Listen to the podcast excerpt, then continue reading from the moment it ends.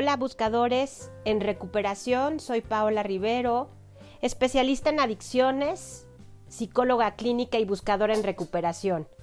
Este podcast lo grabamos, lo hacemos con muchísimo cariño para ustedes en un intento de seguir ayudándolos a buscar su propia voz.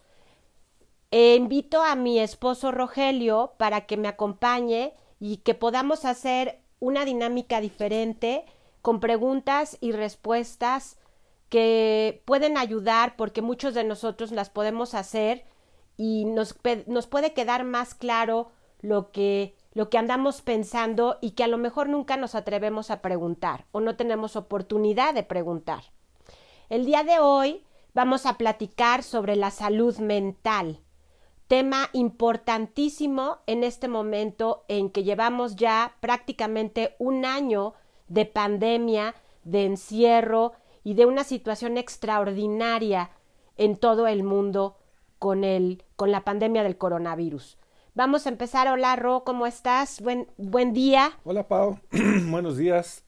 Hace mucho que no hacíamos un podcast por cuestiones de trabajo, de ocupaciones, de pandemia, de, de todo lo que quieras mencionar. Y este, pues qué gusto volver a hacer uno. Esperemos que, que funcione, que les guste y que nos manden comentarios también, ¿no? Que, que nos comenten qué opinan, qué otras preguntas pueden, pueden hacer. Nos encanta leer sus comentarios, cabe aclarar. Nos encanta leer que les sirve, que les ayuda, que es un granito dentro de todo este camino de, de recuperación de todo el mundo. Y pues esto también nos, nos motiva para seguir haciéndolo. Entonces, pues mándenos sus comentarios, mándenos más preguntas, temas que quieran trabajar, que quieran que, quieran que trabajemos.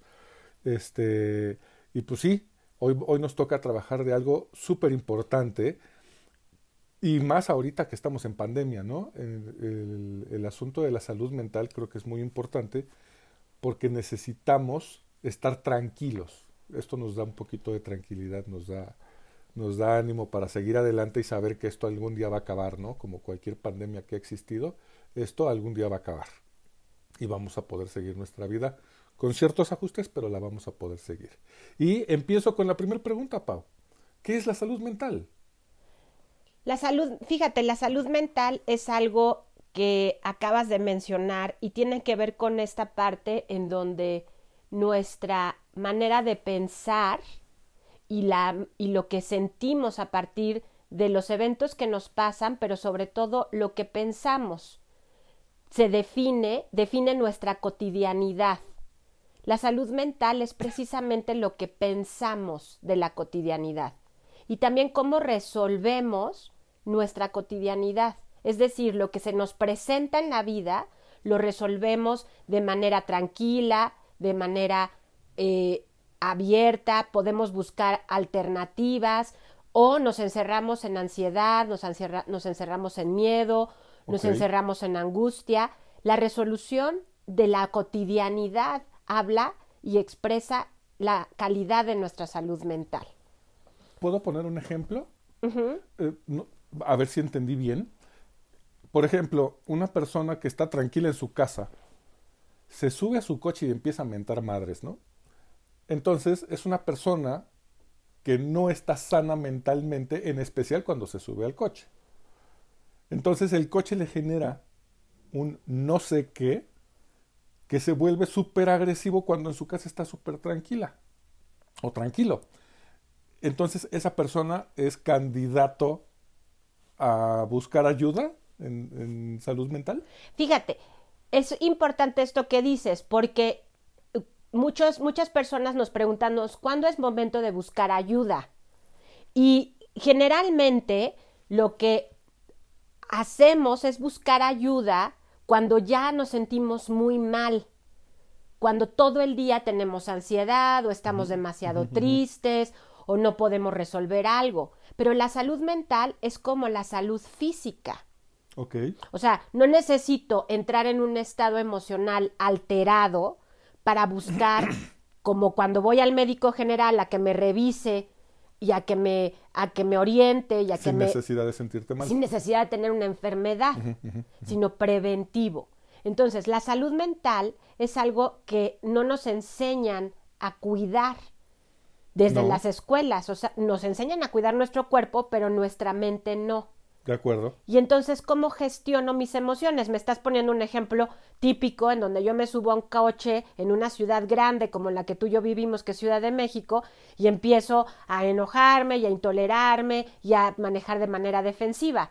Puede ser que en todos los demás lugares esté tranquilo o tranquila, pero en el coche no. De acuerdo. ¿Qué significa eso? Me tendría que preguntar por qué en el coche estoy tan agresivo. A lo mejor es una manera de, de sacar toda la, toda la frustración o todo el enojo o todo lo que me guardo durante todo, todos los días o todo el día.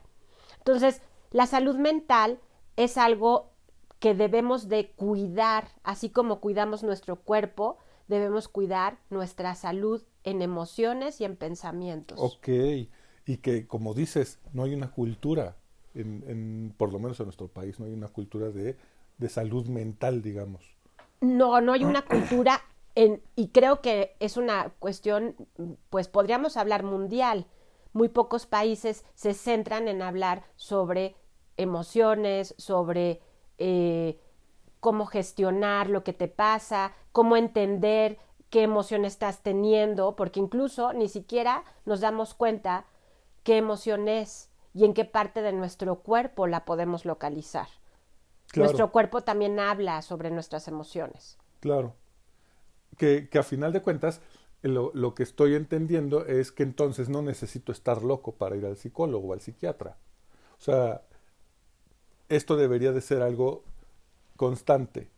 Que Sí. yo tenga este, unas sesiones, a lo mejor no, si estoy tranquilo, a lo mejor no semanal, puede ser quincenal, puede ser, no sé. Pero, pero fíjate, puede ser que yo, que yo tenga un tema a resolver, una situación a resolver, Mm, que quiero cambiarme de ciudad, que quiero eh, terminar correctamente un matrimonio sin pleito, que quiero, eh, que estoy teniendo muchos pensamientos y ansiedades por algo que no he resuelto. Y eso puede ser una, una ventana a buscar ayuda profesional o a buscar un espacio en donde pueda hablar para resolver algo concreto. específico. Pero, es- Ok. pero fíjate, lo que sucede es que nos- no nos enseñan a platicar, a hablar, a comunicarnos. De acuerdo. Nos enseñan que los adultos, sobre todo, necesitamos aprender a resolver nuestras cosas o nuestras situaciones solos. Solos.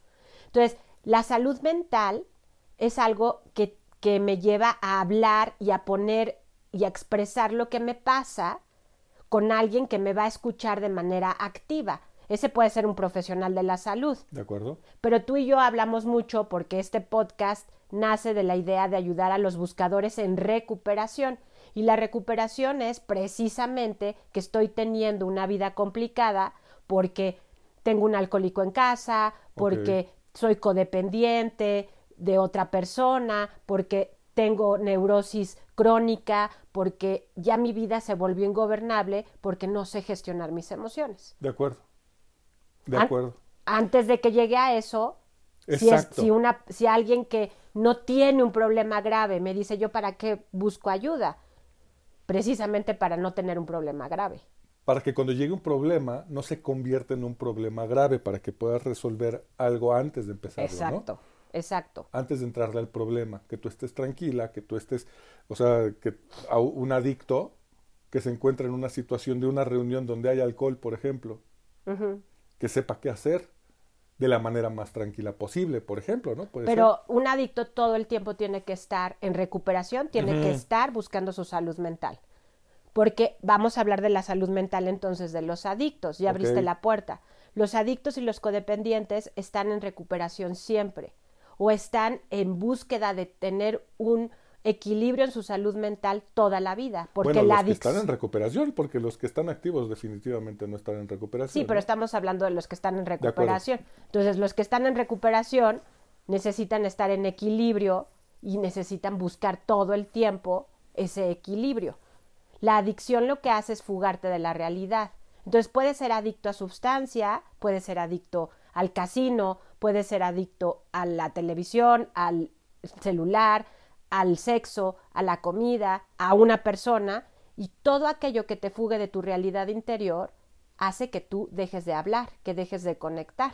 Y eso habla de que no hay una buena salud mental. Y gran parte de la salud mental es hablar. Hablar y conectar con otra persona, pero sobre todo contigo mismo. Ok. Entonces, no necesariamente, este, pero entonces, perdón, antes, entonces, ¿qué es locura? estamos, estamos hablando de, de, la salud mental. La salud mental la atiende un especialista, como decías. El especialista es un psicólogo un psiquiatra. ¿Estamos de acuerdo? Sí. Y ellos atienden, y tenemos también ese concepto de que ir al psicólogo ir al psiquiatra es de locos. Ajá. Ahora, primero quiero preguntarte, ¿qué es la locura?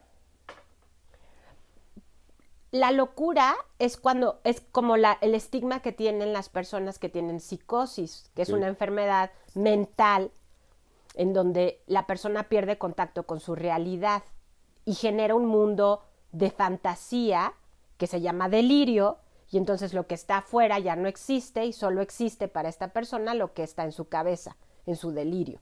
Y ese es el, uno de los miedos que todo ser humano puede llegar a tener es volverse loco. Okay. Entonces, está estigmatizado ir con un terapeuta calificado o con un psiquiatra porque eh, seguramente me puede, me da la idea de que yo tengo alguna enfermedad psiquiátrica. Ok, y que no necesariamente.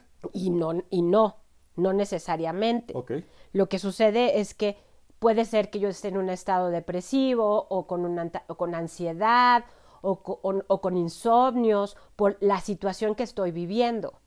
Y eso no me hace loco, o sea, no he perdido contacto con la realidad. Sin embargo, cuando estamos hablando de codependencia o de adicción a sustancia, sí tengo un grado de falta de juicio de la realidad, de evaluación de la realidad. En el grupo de 12 pasos hablan de sano juicio, que quiere decir no evalúas la realidad como debes de evaluarla se, te, pierde, se te pierde de vista cosas importantes de la realidad por tu adicción. De acuerdo. Entonces, el, porque a final de cuentas mucha gente dice eso. Oye, ¿por qué no vas con un terapeuta? No, pues si no estoy loco. O sea, esa es una respuesta muy común. Y entonces eso empieza a generar pues mucho miedo a ser atendido por un especialista de la cabeza. Entonces, ¿Cómo le hacemos para quitarle esa idea a la gente? ¿Cómo se le puede hacer? Pero fíjate, yo creo que ya ahorita en este momento ya hay muchísimas personas que tienen más claro, gracias a, pues a mucho trabajo que se ha hecho a lo largo de los años sobre la sobre las terapias, la psicoterapia. Por eso han surgido una serie de propuestas terapéuticas que no son exactamente psicoterapia. ¿Y cómo voy a definir cuál propuesta terapéutica, a la cuál propuesta terapéutica voy, ¿no? Que voy con un coach. Ok. Entonces, el coach no es un psicoterapeuta. El coach estudió un diplomado o hizo alguna formación que no tiene que ver con psicoterapia y tiene algunas técnicas que te pueden ayudar. Okay. Pero no tiene una formación en donde te puedan hacer un diagnóstico, en donde puedan ayudarte de manera más profunda. En general los coaches son más superficiales la ayuda. ¿El coach se puede considerar un terapeuta? No. Ok. Pero se venden muchas veces como terapeutas. ¿Un padrino? Los padrinos de AA tampoco son terapeutas o padrinos de NA, de, de narcóticos. O, no, son miembros del grupo de, de recuperación de 12 pasos que ayudan a su apadrinado, a su ahijado, a llevar el programa de los 12 pasos. Ok. No se meten más allá. Muchos padrinos y madrinas responsables le dicen a sus ahijados, esto no compete a los 12 pasos, tienes que buscar ayuda profesional. De acuerdo. Que va más allá de lo que los 12 pasos puede ayudarte. De acuerdo. Entonces, la ayuda profesional es alguien que estudia una licenciatura, que tiene algunas especialidades, maestrías, doctorados, y entonces puede brindar ese apoyo de manera responsable. Porque fíjate, cuando alguien no tiene la formación correcta, puede abrir espacios en tu interior y eso lo que hace es que no pueda ayudarte a cerrarlos o a concluirlos y se quedan abiertos. Ok. Y puede provocarte síntomas mucho más graves, emocionales más graves. Que los que traías cuando empezaste. Que los que traías cuando empezaste. O sea, e, es como, es como ir al mecánico porque mi coche tiene una fuga en el anticongelante y me lo devuelve con una fuga de aceite y fuga de gasolina, ¿no? O sea, a lo mejor me arregló la fuga del anticongelante, pero me dejó peor el coche en otros lados. Exactamente. Ok. Entonces, es importante también aclarar. Un profesional de la salud mental es alguien que debe de estar preparado. Entonces, buscador, cuando vayas a buscar ayuda profesional, pide las credenciales de esa persona. Asegúrate que sea profesional. Asegúrate que tenga una formación de universidad, de, un, de un instituto que lo esté avalando como una persona que estudió para, lo que, para eso. Tú no vas al médico general a ver algo que tiene que ver con un oncólogo en cáncer. Claro. Tú no vas al médico general para, para tratar una alopecia que se te está cayendo el cabello. Puede ser, pero ese médico general, si es responsable, te tiene que mandar con el especialista. De acuerdo. Y entonces hablamos de la psiquiatría. Los psiquiatras son médicos generales que estudian una especialidad después de ser médicos generales en psiquiatría. El cerebro. El cerebro. Y las enfermedades mentales. Los psiquiatras pueden después estudiar psicoanálisis, que es otra formación, o alguna otra formación psicoterapéutica que los avala para dar psicoterapia. Pero un psiquiatra generalmente no da psicoterapia. De acuerdo. Medica para el síntoma que se te está presentando, porque es un médico. ¿Cuál síntoma se te puede presentar? La ansiedad, el insomnio, la depresión, eh, la bipolaridad, eh, ataques de pánico, trastorno límite de la personalidad. Ya son síntomas físicos son síntomas emocionales, no físicos. Puede convertirse un ataque ah, de pánico en algo que se, presenta como, como en tu cuerpo, como síntomas físicos, pero no necesariamente. Ok, ok. Oye, los amigos. ¿Qué con los amigos? Eh, hay quienes dicen, es que yo no quiero ir a ningún tipo de terapia, yo para eso tengo mis amigos. Mm. Yo creo que sí. ¿Ayuda? O sea, la conexión con el mundo exterior siempre ayuda. Ok. Pero un amigo te va a escuchar y un amigo te va a decir, pues yo hice esto. Claro, y lo que me funciona a mí no necesariamente te funciona a ti. Te funciona a ti. Pero también tienes que pensar en una cosa, un amigo también juzga. Sí. Y cuando tú estás en psicoterapia, el terapeuta es una persona que se entrenó para no juzgar, sino para comprender lo que te está pasando y ayudarte a que tú comprendas lo que te está pasando y a que tú encuentres soluciones y a ayudarte a que tengas herramientas para resolver la situación por la que estás viviendo. Y también un buen psicoterapeuta es aquel que sabe ayudarte a resolver tu historia de vida, tu infancia, los momentos de trauma o momentos difíciles ese es un buen psicoterapeuta. Entonces, ¿la infancia nos define nuestra salud mental? Sí, definitivamente sí. Si tuviste una, una infancia medianamente estable, medianamente tus padres estuvieron acompañándote, eran sanos emocionalmente, te ayudaron a gestionar tus emociones cuando eras pequeño, tienes más posibilidades de, tener mejor salud mental, porque ya lo sabes hacer, te lo enseñaron cuando eras niño puede ser que vivas una situación traumática, como la pandemia, el encierro, y la gente que tiene mejor salud mental es la gente que sabe buscar ayuda rápidamente y tiene más habilidad para gestionarlo. De acuerdo. De acuerdo. Eh, porque está la familia en la que, eh, por ejemplo, ahorita en la pandemia podemos poner dos ejemplos. La familia en la que el adulto se la pasa quejándose. Se queja de todo lo que está sucediendo afuera es que está mal esto, está mal esto, está mal esto. Y eso, ese malestar lo transmite a los menores, ¿no? Por supuesto. A los niños. ¿Te refieres? Ah, sí, sí, sí, sí. Y entonces los niños empiezan a crecer con esa idea de que se vale quejarse de todo y se vale estar en malestar de todo. O sea, se va, todo está mal. Y todos están mal.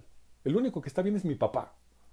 Y está la otra, la otra familia en la que pues todos cooperan, ¿no? En, en, la que la mamá hace su chamba, el papá hace su chamba, los hijos están haciendo su chamba en la escuela, en línea a distancia, y están juntos en, en ciertos momentos del día platicando de cómo disfrutaron el día a pesar de estar encerrados, por ejemplo, ¿no?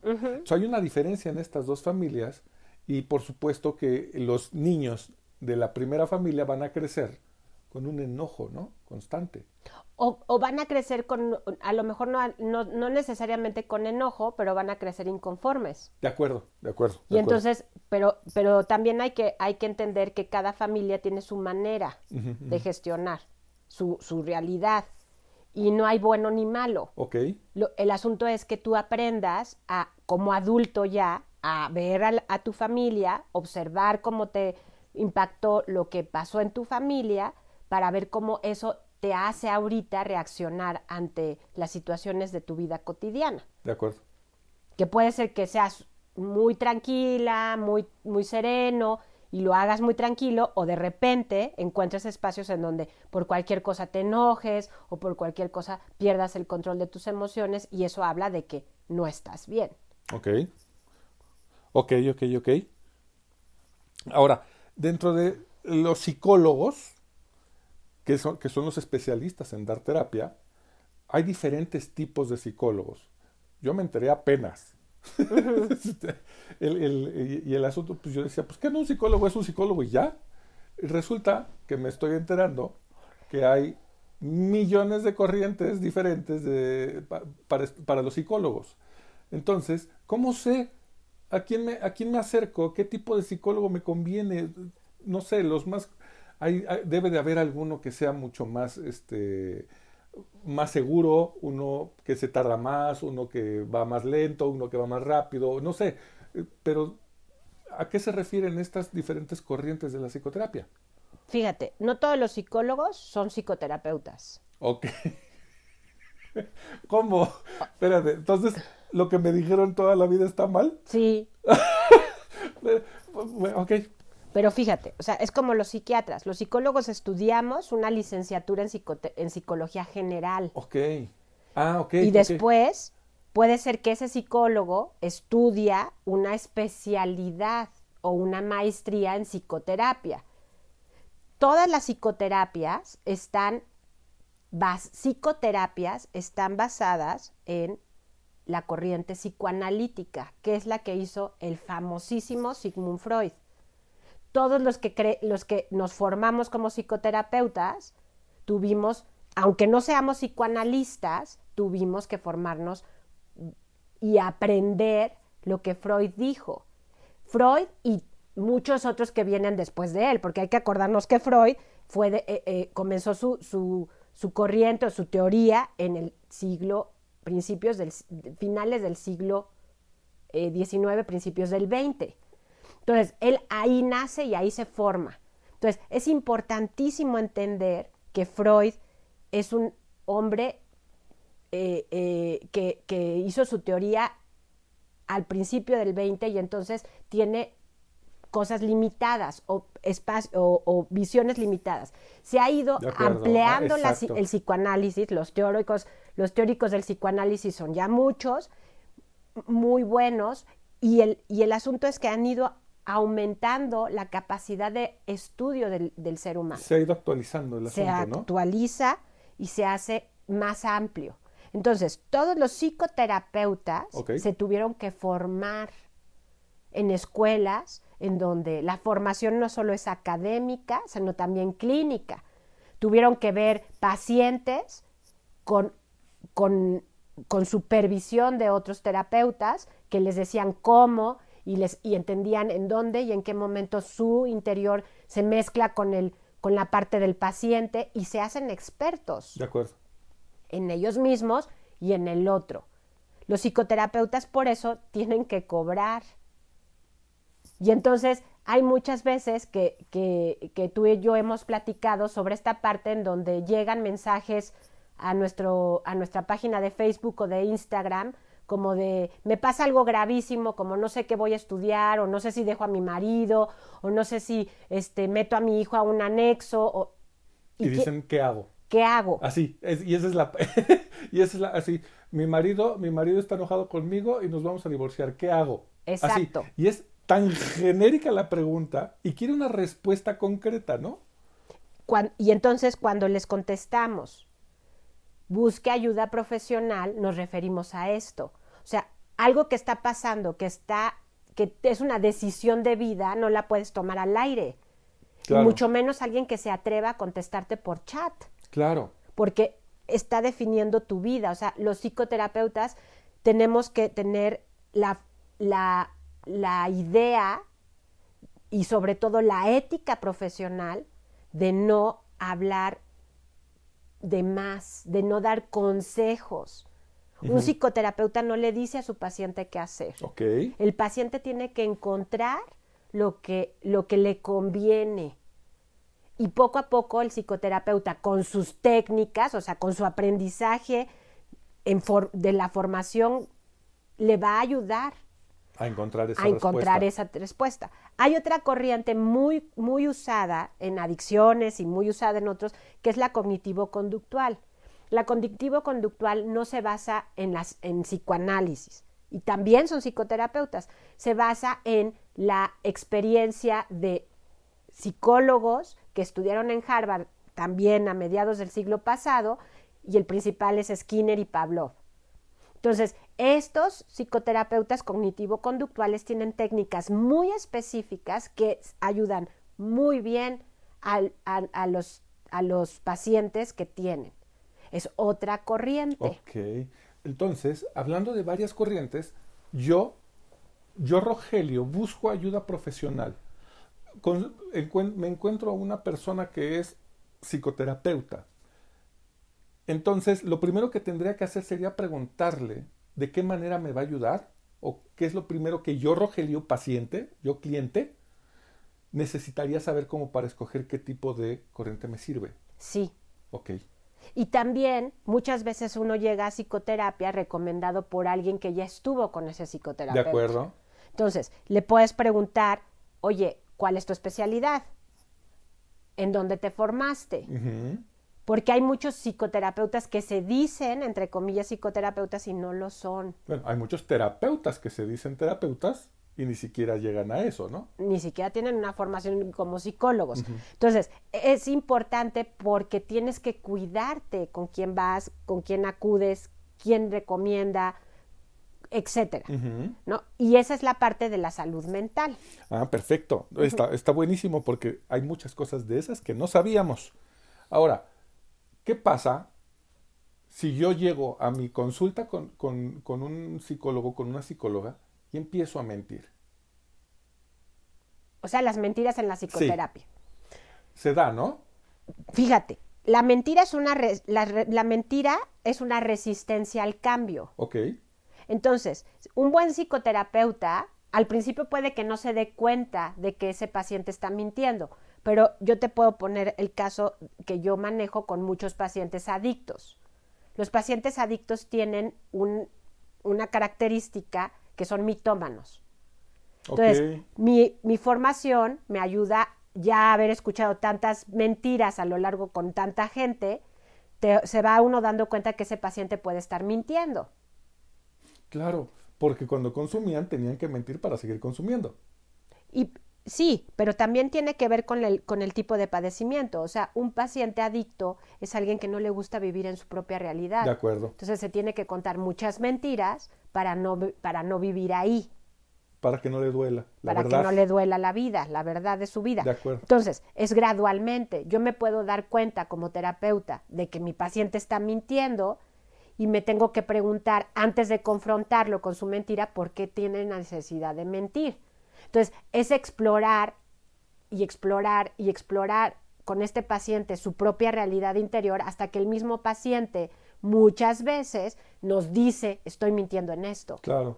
O hay maneras en que nosotros podemos darnos cuenta como terapeutas, está mintiendo y hacerle preguntas para que él mismo caiga en la cuenta o ella misma caiga en la cuenta de que está mintiendo. Y que no le ayuden absolutamente nada a mentir. y que no es, que está mintiendo para algo.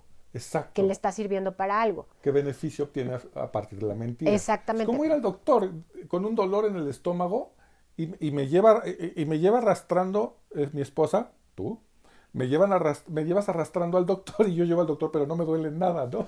Y yo estoy ¡ah! torciéndome del dolor. Y Pero, no pero, nada. pero fíjate, esto que estás diciendo es muy importante que también lo digamos.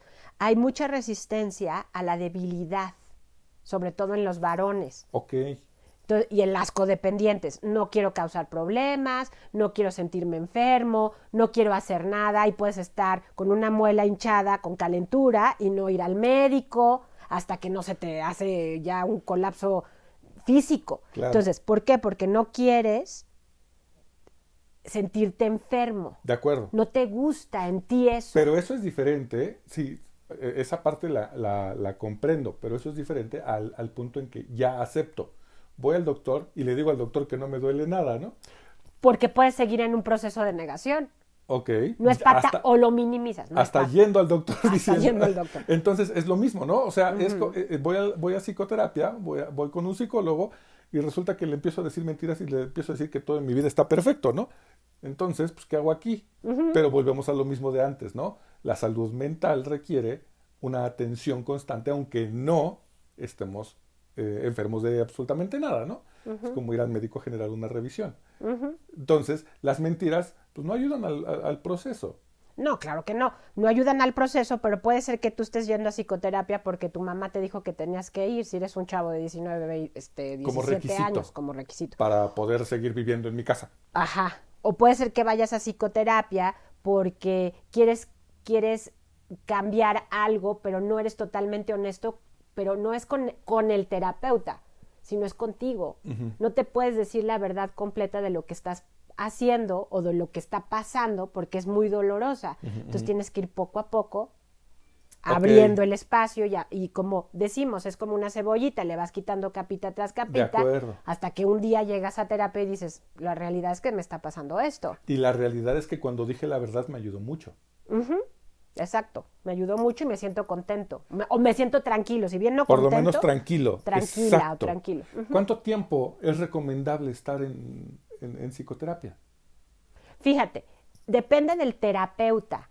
En el, si- en el análisis, como le dicen el psicoanálisis, el análisis dura toda la vida, porque toda la vida tienes que analizar tu vida. De acuerdo. Entonces, hay terapeutas que están con sus pacientes muchos años.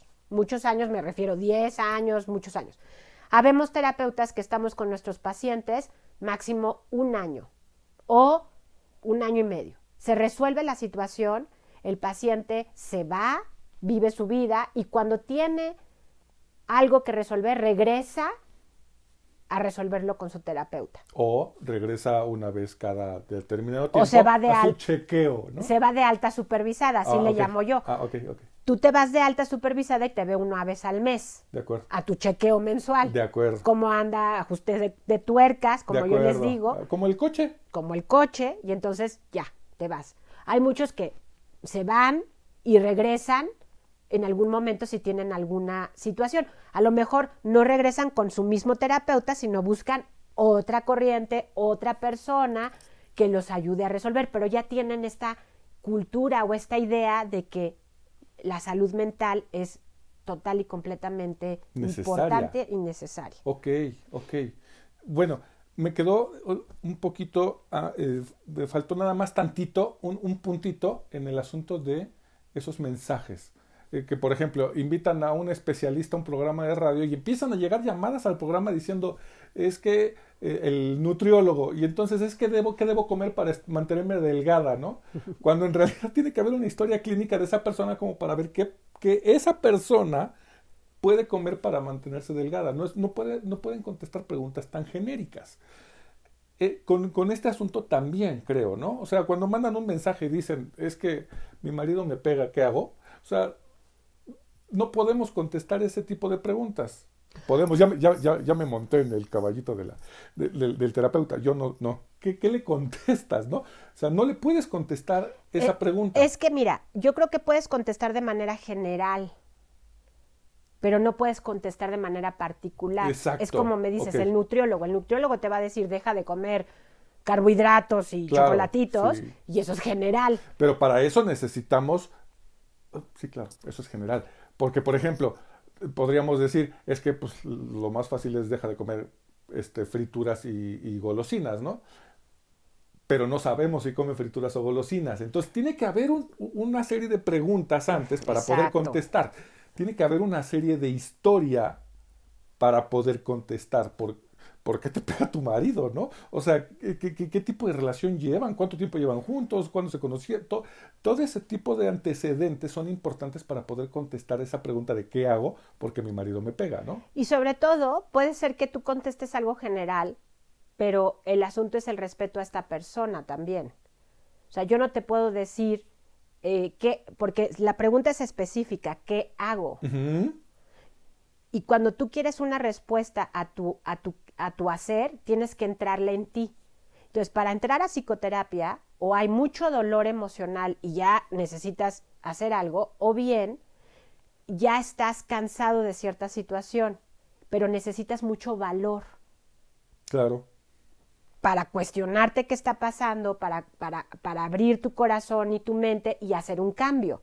Porque lo que buscan las psicoterapias, no, no el, el psicoanálisis, las psicoterapias es que haya psicoterapia, o sea, que haya sanación. De acuerdo. Y para que sanes necesitas cambiar Y de entrada necesitas hablar. y hablar. Y una de las cosas que es el cambio es el hablar de lo que me está pasando, de lo que estoy pensando, de lo que le pasa al otro. Y entonces eso implica mucho valor. Y con un mensaje no entonces, se puede hacer. en un mensaje lo que hacen es, tengo este problema y a mí me parece que es, una, es un primer paso para reconocer que tengo un problema. ¿De acuerdo? Casi siempre el mensaje llega porque hay un live en Facebook, un video en YouTube Sí. y, y tienen, les surge Les- la idea les y di- dicen, les diste el- el- en el punto en que necesitaban escuchar. exacto. Entonces, yo siempre en los lives y en los videos en YouTube te dejo preguntas, no te doy respuestas De de, las preguntas.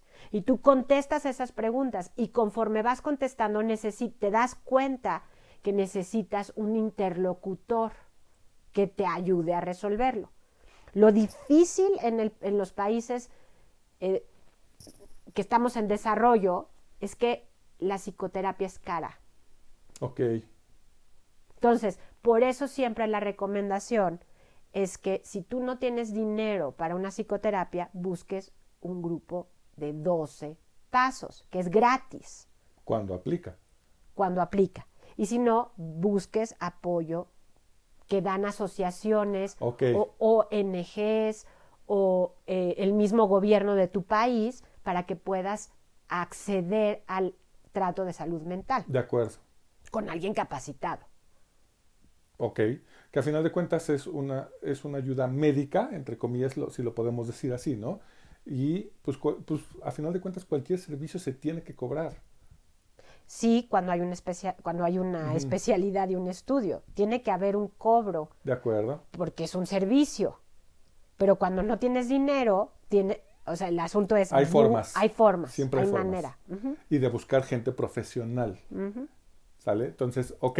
Entonces la salud mental, si me permites, eh, es necesaria, aunque sea para mantenerte sano mentalmente. O sea, no necesariamente tienes que ir a buscar ayuda profesional cuando te sientas mal por algo. No necesariamente. Si es importante cuando te sientes mal por algo buscar la ayuda profesional. Pero si estás bien, pues para mantenerte bien. Ujú. Eso, eso es algo de lo que entendí. Hay diferentes tipos de psicoterapia. Eh, una me puede ayudar más que la otra. Es importante preguntar cuál me va a ayudar a mí más. El, eh, los mensajes que buscan ayuda son el inicio, pero pues, son muy genéricas las preguntas y por lo tanto se puede contestar de manera así, general, no particular. Y eh, no es locura. Ir a, ir a buscar ayuda profesional no es estar loco. Es estar sano, mantener la, la- la salud mental. Es, es algo de lo que entendí. ¿Estoy en lo correcto? ¿Me Sí. equivoqué en algo? Y fíjate, a mí se me, se me viene a la cabeza ahorita que dices esto. Se, tendemos a separar nuestra, nuestras emociones, nuestra, cuer- nuestra mente de nuestro cuerpo. Y hay que aprendernos a ver como un todo. Somos mente, cuerpo Y yo, en lo particular, creo que existe el espíritu, o sea, Dios en ti. Entonces tienes que cuidar Todo. todo. Entonces, si tu cuerpo está mal, tu mente está mal. También te deprimes, te, te intoleras, andas mal emocionalmente. Si tu mente anda mal, tu cuerpo se enferma. ¿De acuerdo? Entonces, es importante cuidar mente, cuerpo y espíritu. Mm. Por eso también los programas de recuperación, que son los programas de 12 pasos, es un programa espiritual. De acuerdo. Va más allá de la simple platicada. Con un psicoterapeuta no, a menos que tenga una formación eh, eh, logoterapia, que es ahí sí metemos más la parte espiritual. Los psicoanalistas no son nada espirituales, al contrario, son solo mente. Entonces, eh, mi, mi formación y lo que yo hago es la parte integral. Pero sí, sí les recomiendo a los buscadores que se piensen como integrales, mente, cuerpo y espíritu. Si tu cuerpo no está bien, también al- algo pasa en tu mente. De acuerdo. Y si tu mente no está bien, también algo puede pasar en tu conexión con Dios. Entonces, todo lo tienes que evaluar y to- en todo tienes que trabajar y estar eh, bien, como cuando hago ejercicio para estar fit, como cuando como verduras y frutas y mis smoothies para estar sano, como voy a la terapia para estar mentalmente bien De acuerdo. Y, Y- eso, y estoy atendiendo todos los aspectos. y voy a la iglesia o medito o busco a una persona que me ayude espiritualmente para estar bien en todas las De áreas. acuerdo. Y soy responsable. No, entonces la salud mental es parte de un gran todo, ¿no? Sí, Y pues buscar gente profesional, o sea, no recargarme nada más en una persona que se dice terapeuta. Hay que investigar también un poquito acerca de la persona, ¿no? exacto. ¿Quién me está ayudando? ¿A quién le estoy recargando mi salud mental, no? A una persona que se dice terapeuta, pero lo es.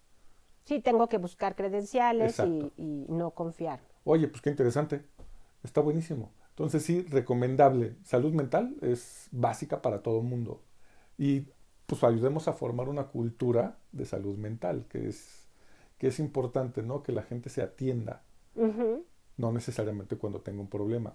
Ojalá y se atiendan cuando tengan un problema, lo van a solucionar y van a poder seguir adelante. Se me ponchó la llanta, pues arreglo la llanta, no reviso el motor. Arreglo la llanta y punto.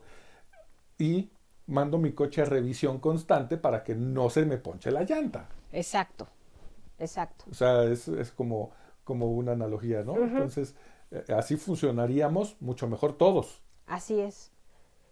Yo creo que, yo creo que estamos, estamos intentando, eh, buscando mi voz, eso, eh, enten- eh, darles a los buscadores una, unos espacios de reflexión y meterles el gusanito para que vayan buscando y vayan encontrándose en todo el espacio eh, de, las- de la información que tienen.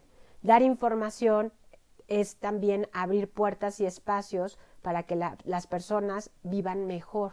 O sea, lo que también hay que buscar es que el bienestar no nada más está en lo material, ni en tener dinero, que es, No, que es principal, o sea, tener nuestros requerimientos eh, eh, eh, básicos saldados, pero aparte, ¿qué más hay? Claro, Aparte, ¿qué más necesito para estar bien, para tener bienestar, para estar tranquilo. para estar tranquilo? Listo. Muy bien. Pues estuvo muy a gusto. El día de hoy platicamos eh, muy, muy a gusto sobre salud mental. Buscadores, espero les sea de muchísima utilidad. Como siempre les pedimos que compartan este podcast con alguien que, les que le pueda servir y que nos dejen, como decía Ro al principio del podcast, sus comentarios, su análisis, sus opiniones sobre salud mental y seguiremos intentando hacer podcast para ustedes. ¿Y qué temas les gustaría que platiquemos? ¿Qué temas les gustaría que platiquemos? Nos vemos, nos escuchamos pronto y que todo salga bien en este encierro de pandemia. Esperemos que sí. Muchas gracias por invitarme otra vez, Pau. Pues estamos este, en esto y pues estamos todos juntos, ¿no? Entonces vamos a, a echarnos la mano en lo que podamos. Para eso estamos. Un abrazo, bendiciones y nos escuchamos pronto.